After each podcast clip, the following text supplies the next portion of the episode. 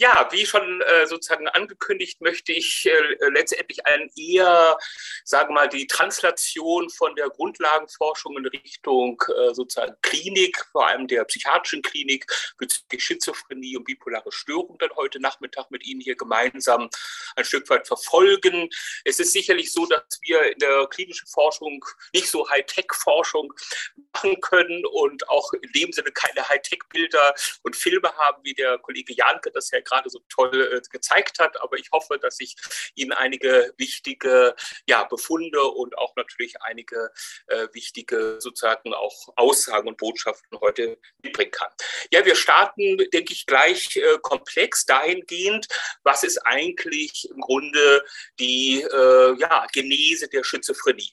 Sie wissen ja, die Schizophrenie ist eine der schwersten Erkrankungen überhaupt, quasi im Jugendalter an und äh, hat äh, viele, viele Folgen für die Betroffenen, für die Angehörigen, psychotische Symptome. Es gibt quasi den Ausdruck der Dementia praecox, was auch schwere kognitive Funktionseinbußen die Patienten und die sogenannte Negativsymptomatik-Patienten über ja, Jahre, Jahrzehnte prägen. Im Grunde eine chronische Erkrankung wahrscheinlich bei über 80 Prozent äh, der Fälle. Und diese rätselhafte, schwerwiegende Erkrankung, wo immerhin äh, ja ungefähr eine Million Menschen in Deutschland davon quasi betroffen sind, Weiterhin ist es natürlich sehr, sehr unklar, was könnte hier eine Genese sein, trotz natürlich vieler äh, Forschung dazu. Ich habe das mal so salopp gesagt, es gibt äh, eine kleine Theorie, eine neurobiologische Theorie der Schizophrenie, die ich mir so ein bisschen über die Jahre ja, zusammengebastelt habe, wo ich einige wichtige Befunde und auch Konzeptionen quasi äh, zusammengeführt habe.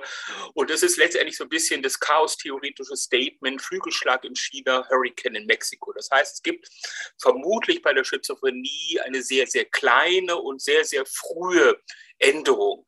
Ja, wir gehen davon aus, dass vermutlich in der sehr kleinen Region im limbischen System, im Hippocampus, ein nach wie vor unbekannter Auslöser, das kann Genetik sein, es kann quasi eine Infektion sein, ein Sauerstoffmangel, was auch immer, was quasi auch wiederum neurogenetische Folgen hat, dass es dann quasi zu Veränderungen in der Hirnentwicklung gibt. Das heißt, wir sprechen jetzt über eine Zeit äh, in der Schwangerschaft, in der Embryonalzeit, und zwar im Übergang vom ersten zum zweiten Schwangerschaftsdrittel. Das ist genau die die Zeit, wo das äh, Neuralrohr sich schließt, damit damit also die Anlage unseres Gehirns und unseres Rückenmarkes. Und wenn da und das wissen wir heutzutage eigentlich relativ sicher, wenn da quasi zu dem Zeitpunkt irgendeine Form von Störung auftritt, dann beginnen die Neurone sich fehlzuentwickeln. Ja, einerseits quasi von der synaptischen Plastizität, aber auch quasi von der Migration, dass die äh, Neurone, sprich die Nervenzellen, ihre richtigen ja, Zielorte finden. Und dabei wird es quasi hochwahrscheinlich zu einer Aktivierung von Mikrogliazellen kommen. Mikroglia sind quasi die ja, Entzündungszellen, die Abwehrzellen des Gehirns. Und letztendlich versucht die Mikroglia auf diesen, ja, auf diesen Prozess zu reagieren. Und sie versucht das wie immer, wenn irgendetwas auftritt, sie versucht das irgendwie, äh, wenn man so will, anzugreifen, aufzufressen etc. Und damit kommt es zu einer übermäßigen Immunreaktion. Ja, das heißt, im Grunde ist, könnte man meinen, dass die Schizophrenie nach dieser Vorstellung eine Autoimmunerkrankung ist, wo letztendlich das Immunsystem überschießt. Und es kommt natürlich dann zu einer ja, Minderung der Nervenzellen, was wir als Neurodegeneration an, ansehen und eine verminderte synaptische Plastizität, vor allem im frontalen Kortex oder präfrontalen Kortex. Ja, das ist quasi im Grunde die Grundlage und wir wissen dann, dass daraus quasi letztendlich frühe Funktionsstörungen bei Menschen, die später eine Schizophrenie entwickeln, sich, äh, ja, sich bilden, die Stressempfindlichkeit nimmt zu und wenn dann tatsächlich in der Pubertät noch starke Umweltreize hinzukommen, Stress in der Familie, äh, ja, Cannabis rauchen oder ähnliches, was wir eben doch auch als einen Stressor ansehen, dann kommt es tatsächlich zum Ausbruch dieser Erkrankung. Das heißt, von der Behandlung her kommen wir insgesamt doch sehr, sehr spät. Ja, der ganze Prozess ist, läuft über ja, mindestens 20 Jahre und beginnt eben, gesagt, in der Embryonalzeit. Und wir können nur versuchen, später durch die Stärkung der Neuroplastizität ein Stück weit ja, diesen Erkrankungs, die Erkrankungsentwicklung ja aufzufangen, äh, zu stabilisieren. So, und wir wissen eigentlich bis auf den unbekannten Auslöser wissen wir eigentlich, das ist die gute Botschaft, wissen wir schon sehr, sehr viel. Und ich will heute speziell eben über die Mikroglia sprechen, äh, was wir quasi auch äh, eingehender äh, untersucht haben.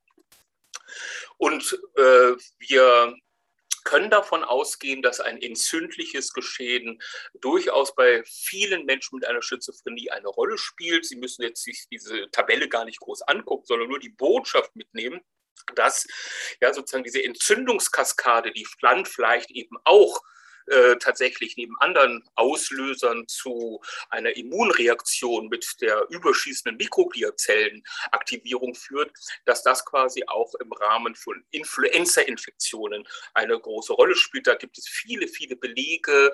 Ja, Epidemi äh, Epidemien mit Influenza führt nachweislich eben tatsächlich zu einem starken Anstieg der, äh, äh der Menschen, die quasi später eine Schizophrenie entwickeln. Das wurde auch über Antikörper durch die Mütter und so weiter, wurde das sehr, sehr gut gesichert. Und man kann sich natürlich heute in Corona-Zeiten fragen, kann es sein, dass Menschen, die quasi jetzt äh, quasi äh, letztendlich in der Schwangerschaft in irgendeiner Weise mit Corona zu tun hatten, dass das möglicherweise eben, wenn es eben der falsche Zeitpunkt ist, auch ein äh, Trigger oder ein Auslöser sein könnte für äh, eben eine spätere Schizophrenie. Ja, was sind die Mikrogliazellen? Unten sehen Sie die, das sind so ruhende Mikrogliazellen, nicht sind so, haben schmale Zellleiber, viele, viele Ausläufer und sie ruhen und warten quasi, wenn man so will, auf Kundschaft. Also wenn irgendetwas quasi passiert, dann quasi schwellen sie an, die, die Ausläufer werden immer weniger, der Zellleib wird quasi so ganz geschwollen und die schwimmen dann, äh, migrieren und proliferieren in diese Richtung, wo irgendein Reiz halt ist. Nicht? Das ist das, was ich an, anfänglich gesagt habe.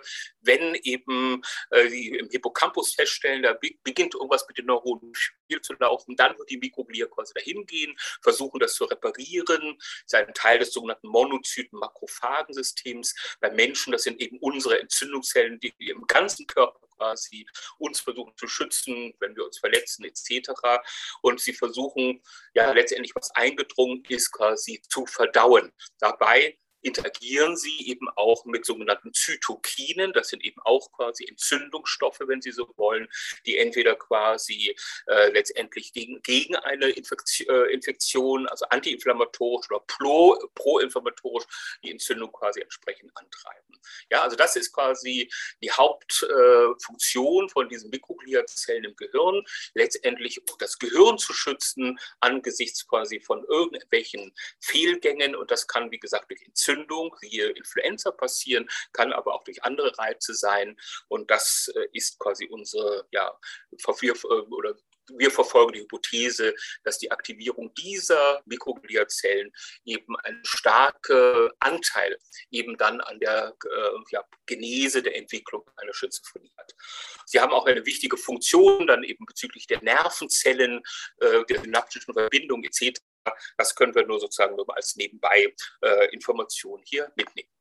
Ja, was spricht dafür? Ja, ich habe schon angesprochen, Entzündung ist quasi vielfältig gefunden worden bei Nachkommen, die eine Schizophrenie äh, eben äh, erlitten haben. Und es gibt doch eine ganze Reihe von Befunden, die nahelegen, dass eine erhöhte Mikroglia-Anzahl bei Menschen mit einer Schizophrenie eine Rolle spielen kann. Das sind jetzt Postmortem-Befunde. Auch das quasi gibt es äh, relativ viele mittlerweile. Sie sehen hier in dem grauen Balken, äh, das eben hier, das äh, sind die Schizophrenie schizophrenen Patienten im frontalen, aber auch im temporalen Kortex, also Schläfenlappen, wo das quasi verstärkt gefunden ist. Und es gibt eine sehr komplizierte Methode, die wir leider hier in Bochum trotz aller Versuche leider nicht bislang etablieren könnten, und zwar mit einer speziellen PET-Technik, Position-Emissionstomographie, einer speziellen Bildgebung und mit einem speziellen Liganden, dem sogenannten PK 11195. Mittlerweile gibt es auch weitere Liganden, die binden, wenn man es kurz fasst, tatsächlich an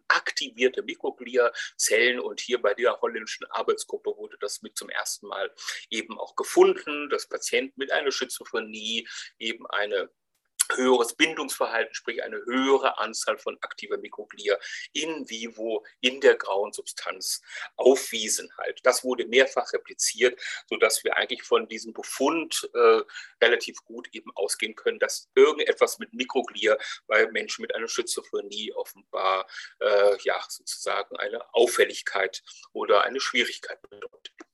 Wir sind, um das Ganze etwas intensiver äh, eben äh, zu untersuchen, sind wir in Berlin und dann in Bochum, äh, haben wir sozusagen wieder ins Tiermodell gegangen. Äh, Sie sehen quasi, es gibt äh, Ansätze von Hossi und Fatemi, mit denen wir auch eng zusammengearbeitet haben, letztendlich einen, ja, diesen Influenza-Reiz äh, im Tiermodell nachzubilden. letztendlich einfacher kann man das mit einer inflammatorischen Substanz, das ist Poly-IC, ja, das kann man quasi eigentlich sehr gut benutzen, äh, um quasi in einer schwangeren Maus oder Ratte eben in der Mitte der Schwangerschaft eben einen Entzündungsreiz zu setzen. Die Mütter machen dann eben auch tatsächlich eben eine entsprechende Reaktion äh, durch, also eine, ja, eine ja, grippeartige Entzündungsreaktion. Und das Interessante ist, wenn man die Nachkommen dieser Tiere untersucht, dann gibt es ganz, ganz viele neurobiologische und auch Verhaltensähnlichkeiten, sofern das im Tiermodell überhaupt möglich ist zu untersuchen, mit Menschen einer Schizophrenie halt. Das betrifft quasi die Hirnstruktur, die entsprechenden Hirnmarke, Hirngene, Verhaltensweisen, Elektrophysiologie, Dopamin und so weiter und so fort. Da gibt es viele, viele Parallelen. Insofern ist das Modell, was wir vielfältig untersucht und etabliert haben, eigentlich auch sehr günstig, die Frage nach der Mikroglia genauer quasi zu stellen. Das haben wir dann getan. Wir haben also uns in diesem Modell das halt angeschaut in vier Hirnregionen, frontaler und occipitaler Kortex, Striate und Hippocampus. Hippocampus ist ja eine ganz wichtige Relation. Und das haben wir uns angeschaut am Tag 30. Das ist quasi, sagen wir, späte Pubertät in der Maus. Und wie schon angedeutet, ist ja die Schizophrenie eine frühe Erkrankung. Das heißt, ja, am Ende der Jugendzeit, nach der Pubertät, im jungen Erwachsenenalter, ja, mit 18, 19, 20 erkranken die Menschen. Insofern ist dieser Zeitpunkt natürlich auch quasi zur Untersuchung äh, dieser äh, der Mikrobierfrage bei der Schizophrenie natürlich besonders günstig und wir haben auf der einen Seite das Modell benutzt, das Polyacy-Modell und haben quasi das mit einer Kontrolle, sogenannter Kochsalzinjektion quasi miteinander verglichen. Und wie gesagt, ja, die, äh, sozusagen die Injektionen waren quasi bei der Mütter und dann quasi die Nachkommen am Tag 30 eben genauer untersucht. Und was wir dann quasi in unserer Pilotstudie gefunden haben, war tatsächlich, dass es eben doch deutlich mehr Mikrogliazellen eben im Hippocampus und Striatum bei eben diesen Nachkommen im Poly-IC-Modell gibt. Also wenn Sie so wollen, im Schizophrenie-Modell haben wir eine erhöhte Anzahl von Mikrogliazellen im Gegensatz quasi zu den Kontrolltieren und sie weisen tatsächlich die Merkmale einer Aktivierung auf. Sie sehen links nochmal diese ruhende äh, Mikrogliazelle, nicht ganz entspannt, viele Dendriten, schmaler Zellbleibe. Rechts ist sie quasi im Kampfmodus, geschwollener Zellleib, wenige Dendriten. Man sieht auch, die Oberfläche der Dendriten ist deutlich kleiner, sodass man eben hier mit Recht sagen kann, aha, in dem Modell ist quasi zum Zeitpunkt quasi des Beginns der mutmaßlichen Schizophrenie, wenn man da eine Parallele ziehen möchte, tatsächlich ein, äh, sozusagen eine starke Aktivitätserhöhung der Mikrogliazellen. Das haben wir dann länger äh, und breiter untersucht und mit, ja, mit großen Fallzahlen. Und interessant ist quasi, dass wir an diesem Tag 30, wie schon ausgeführt, eine sehr intensive Mikroglia-Aktivierung in fast allen Hirnregionen äh, eben sehen. Das geht quer durch das ganze Gehirn. Das ist quasi jetzt in der großen Stichprobe gewesen. Interessant ist auch, dass am Tag 10, also in der Kindheit der Versuchstiere, keine Mikroglia-Aktivierung stattgefunden hat. Das heißt, sie haben irgendwie eine Immunaktivierung in der Embryonalzeit, ja, wie beschrieben, mitgemacht. Dann gibt es einen irgendwie einen ruhenden, latenten Zustand, ähnlich wie in der menschlichen Situation, wo ja die Schizophrenie in der, in der Kinderzeit quasi auch nicht oder nur sehr, sehr diskret quasi auffällig wird. Und dann beginnt es, ja, mit der Pubertät, möglicherweise spielen Hormone eine Rolle, zu einer sehr, sehr intensiven Mikroglia-Aktivierung in allen Hirnregionen. Und am Tag 100, wenn die Tiere dann sehr, sehr alt sind, ich sage jetzt mal, das ist dann ein Patient, der dann 60, 65 ist, dann hat eben die Mikroglia-Aktivierung schon sozusagen deutlich äh, abgenommen und ist nur noch im Frontalkortex quasi äh, eben zu finden. Und das entspricht eben auch sehr stark der äh, menschlichen Situation, wenn Sie so wollen, bei Patienten in der Schizophrenie, die dann so 50, 55, 60 werden, da ist quasi die Psychose nicht mehr das im Vordergrund, sondern im Regelfall sind es die schweren kognitiven Störungen, die ein Stück weit natürlich auch mit Frontalhirnfunktionen quasi einhergehen. Ja, also das ist der Zeitverlauf und jetzt ist natürlich ganz, ganz wichtig, ja, Mikroglia-Aktivierung, was bedeutet das eigentlich? Es ist ja an und für sich erstmal sozusagen nicht, könnte es nicht so relevant sein, wenn viele Entzündungszellen da sind. Aber erinnern Sie sich, Mikroglia-Aktivierung führt zu einer überschießenden Immunantwort. Die versuchen autoimmun irgendwie gegen den Reiz vorzugehen und gehen damit gegen die eigenen Nervenzellen vor. Ja, in der Regel quasi gegenüber den synaptischen Verbindungen, was wir eben vermuten bei der Schizophrenie, dass die Verbindungen im Gehirn schizophrener Menschen gestört ist. Also haben wir uns gefragt, was könnte der molekulare Mechanismus sein? Und äh, hier haben wir vermutet, dass quasi im Grunde der toxische Wirkstoff der aktivierten Mikroglia, die die Mikrogliazelle sezernieren, das Stickstoffmonoxid ist, NO. Ich denke, haben viele von Ihnen gehört. Stickstoffmonoxid ist quasi, kommt überall ubiquitär äh, sozusagen im menschlichen Körper vor, ist in dem Sinne ein guter Stoff, weil er quasi bestimmte ja, Bestandteile von, sage ich mal, Eindringlingen und so weiter sehr gut eben äh, letztendlich äh, bekämpft und äh, sozusagen zersetzt. aber wie gesagt, wenn es zu viel ist, beginnt es eben dann eigene synaptische Verbindungen, Nervenzellen und so weiter eben entsprechend anzugehen. Und ein, es gibt eine wichtige, ja sozusagen ein wichtiges Enzym, Nitritoxid-Synthase, die eben NO produzieren. Das tut jetzt nicht zur Sache. Eine spezielle Unterform produziert quasi ganz, ganz viel Stickstoffmonoxid in Enzymen entzündlichen Situationen und zwar in Mikrogliazellen. Das heißt, teilweise tausendfache Konzentrationen werden dort quasi produziert, wenn quasi irgendein Eindringling oder vermeintlicher Eindringling da ist und dann wird das quasi natürlich, kippt das um, wird zyto- äh, und neurotoxisch halt. Nicht? Und äh, das ist quasi, glaube ich, der, ja, der wichtige äh, Mechanismus und letztendlich wird das quasi auch induziert durch sogenannte proinflammatorische Zytokine. Das will ich vielleicht nur ganz kurz streifen halt dass äh, Sie unten sehen Sie Zellen, die sind INOS positiv. Äh, so sehen die dann quasi aus, die quasi tatsächlich sehr, sehr viel Stickstoffmonoxid produzieren, die dann eben auch neurotoxisch werden. Und Sie sehen halt, dass in unserem Poly-IC-Modell tatsächlich proinflammatorische Zytokine, also weitere äh, quasi Entzündungsstoffe, die den ganzen Prozess dann ankurbeln, eben zu finden sind, also die quasi durch Mikroglia auch sezerniert werden und beziehungsweise quasi quasi entsprechend auch produziert werden, angeregt werden, dass quasi da sehr, sehr viele quasi in diesem Gebiet halt sind, während die antiinflammatorischen Zytokine hier entsprechend äh, weniger auftreten. Genau, und wie sieht es jetzt quasi mit diesem Stickstoffmonoxid aus? Und das haben wir kürzlich äh, gefunden und auch kürzlich publiziert. Äh, wir konzentrieren uns nur auf diese mittlere, äh, ja sozusagen Zeile hier der Tabelle. Und Sie sehen INOS und dann sehen Sie das Polyacy-Modell gegenüber dem ja, Kochsalzmodell und dem Hippocampus, Frontalkortex, Striatum und so weiter. Sie finden überall quasi deutlich erhöhte INOS-Werte, das heißt mehr Stickstoffmonoxid eben in den Mikrogliazellen äh, oder durch die Mikrogliazellen sezerniert als in der sagen wir, gesunden Kontrolle, sprich in den Kontrolltieren, die nur Kochsalz erhalten haben. Also im Endeffekt ist diese Hypothese, aktivierte Mikroglia, letztendlich erhöhte Sezernierung von NO, das können wir auf jeden Fall hier festhalten. Und wie sieht es dann aus? Was quasi können wir neuronal feststellen? Hier haben wir erste äh, sozusagen Versuche und Ergebnisse zusammen mit der Arbeitsgruppe von äh, Professor Feisner mit, dem, äh, mit Dr. Wauschen äh, durchgeführt. Sie sehen oben die normale Situation, vor allem der perineuronalen Netze. Unten sehen Sie quasi die äh, Polyacie-Situation. Sie sehen schon deutlich weniger synaptische Kontakte, kann man so ein bisschen grob jetzt feststellen. Wir haben uns das natürlich genauer angeschaut. Sie sehen links Polyacie-Situation, rechts die gesunde Kontro Kontrollsituation. IBA 1 ist die Mikrogliazellfärbung. Da sehen Sie die, ja, die ganz entspannte sogenannte ruhende Mikroglia in der Kontrollbedingung, äh, die nicht geschwollen ist. Links sehen Sie die geschwollenen Zellleiber der Mikroglia und dann haben wir das quasi mit einer neuronalen äh, Färbung gemerged.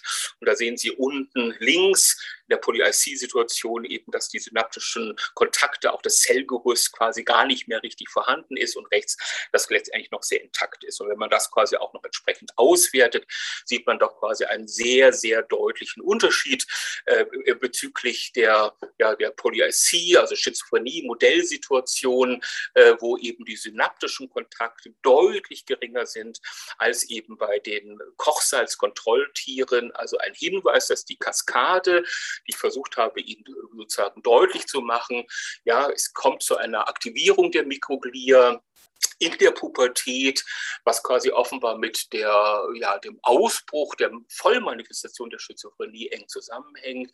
Und es kommt zu einer überschießenden Immunantwort, sodass Stickstoffmonoxid äh, reichlich ausgeschüttet wird. Und das führt tatsächlich zu einer äh, Verringerung der synaptischen Plastizität. Äh, und das ist das, was wir bei Menschen immer wieder gefunden haben, Hinweise dafür gefunden haben. Äh, so, das ist quasi doch die, ja, die Verbindung, die Konnektivität Aktivität im Gehirn, vor allem im Frontalhirn, im Temporallappen bei schizophrenen Patienten äh, gestört sind. So, jetzt möchte ich ganz im ganz kurzen Teil vielleicht noch ein ganz kurzer Ausblick und dann ganz kurz etwas noch zur bipolaren Störung sagen, äh, damit das jetzt, ja, damit es zeitlich einigermaßen sozusagen im, äh, sozusagen hier im dass ich rechtzeitig quasi äh, fertig werde äh, angesichts der Zeit.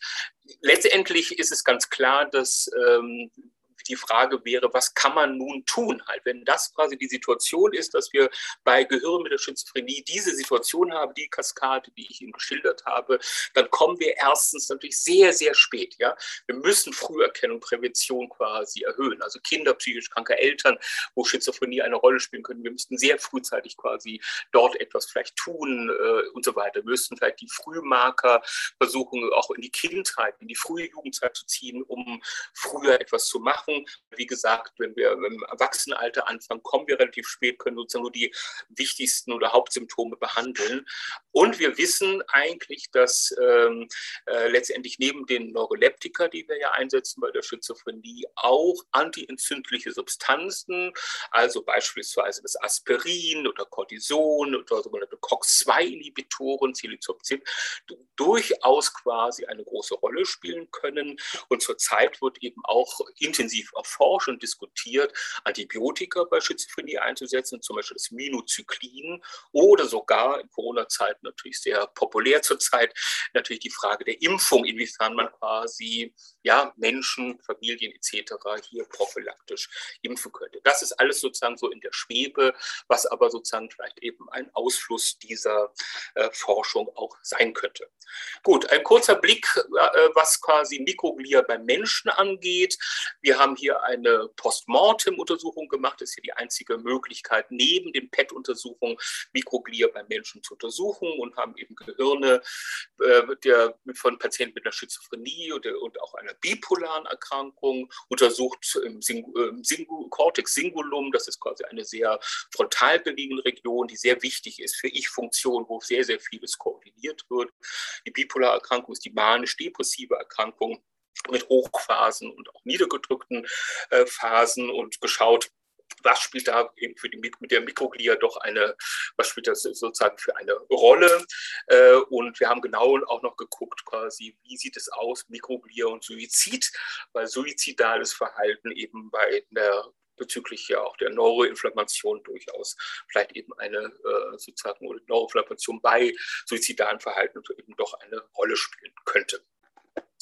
So sehen Sie, jetzt haben Sie sich ein bisschen eingeguckt, was Mikrogliazellen angeht, quasi was unsere Färbung im Tiermodell angeht. Das sind quasi unsere Postmortem-Färbung. Sie sehen auch hier die Mikrogliazellen mit ihren Ausläufern, so wie sich das quasi hier äh, im Menschen äh, darstellt.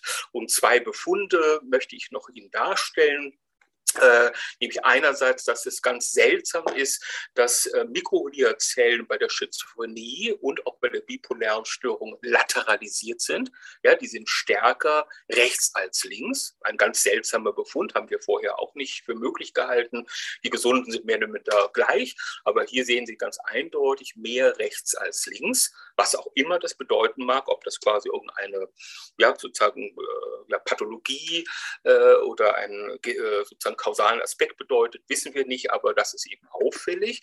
Und wir finden ähm, äh, sozusagen Mikroglia-Zellen wesentlich stärker bei den Suizidopfern, die eine bipolare Erkrankung hatten. Nicht bei der Schizophrenie und auch bei den Gesund äh, und bei der sozusagen bei den Kontrollen ist nichts dergleichen, aber eben wie gesagt bei den suizidalen Patienten, die eine bipolare Erkrankung hatten, ist die Mikroglia-Aktivität quasi deutlich quasi größer. Möglicherweise steht es im Zusammenhang quasi auch mit ja mit der Suizidalität. So, jetzt komme ich auch denke ich, angesichts der Zeit einigermaßen pünktlich zum Schluss. Wie gesagt, die Lateralität haben wir. Wir haben quasi mehr Mikrogliazellen hier in den Postmortem-Untersuchungen bei bipolaren Patienten, die sozusagen einen Suizid begangen haben. Aber wir können im Endeffekt zurzeit wenig darüber sagen, was der genaue Mechanismus ist und inwiefern das pathogenetisch von Bedeutung ist. Und hier muss natürlich die Forschung, genauso wie natürlich in unserem äh, Schizophrenie-Tiermodell, äh, muss natürlich weitergehen. Ja, ich hoffe, ich hatte, konnte Ihnen zeigen, natürlich, wie gesagt, in der Kürze der Zeit immer nur so schlaglichtartig, dass quasi wie bei der Schizophrenie, wir haben eine Netzwerkerkrankung, das schließt ein Stück weit an den Vortrag von Herrn Janke halt an. Dieses Netzwerk quasi wird sehr, sehr früh gestört, ja, die Neuroplastizität, die vielen, vielen Verbindungen, die Axone, Dendriten, die synaptischen Verbindungen sind bei dieser Erkrankung sind gestört. Das wissen wir sehr, sehr gut, auch durch viele hochauflösende, bildgebende Verfahren und auch in den Tiermodellen so auch in unserem Tierentwicklungsmodell. Wir haben äh, sozusagen die, den Weg, äh, die Forschungsperspektive verfolgt, dass die Mikrogliazellen dort eine pathogenetisch kausale Rolle spielen können. Das konnten wir ein Stück weit nachweisen und ich Ihnen heute zeigen. Mikrogliazellen sind erhöht von der Anzahl, sie sind aktiviert. Wir haben einen Anstieg der Zytokine und auch des eben des Stickstoffmonoxid, was dann eben neurotoxisch eben wirkt und möglicherweise ein wichtiges treibendes Element quasi in diesem Prozess ist und möglicherweise antiinflammatorische Behandlungsansätze könnten hier doch wichtig und nützlich sein und die etwas schwer zu erklärenden oder noch schwer zu erklärenden Befunde von der, äh, bezüglich der Mikrozellulierzellen in Postmortem, bezüglich der Lateralisierung und der äh, sozusagen bezüglich der Suizidität habe ich Ihnen auch kurz genannt, was letztendlich natürlich im Endeffekt im Sinne der translationalen Forschung, sowohl im Modell als auch letztendlich postmortem und hoffentlich vielleicht auch eines Tages in Bochum mit in vivo PET-Untersuchungen dann hoffentlich auch weitere, ja, weitere Erkenntnisse bringen wird. Ja, damit bin ich am Ende und bedanke mich herzlich für Ihr Zuhören.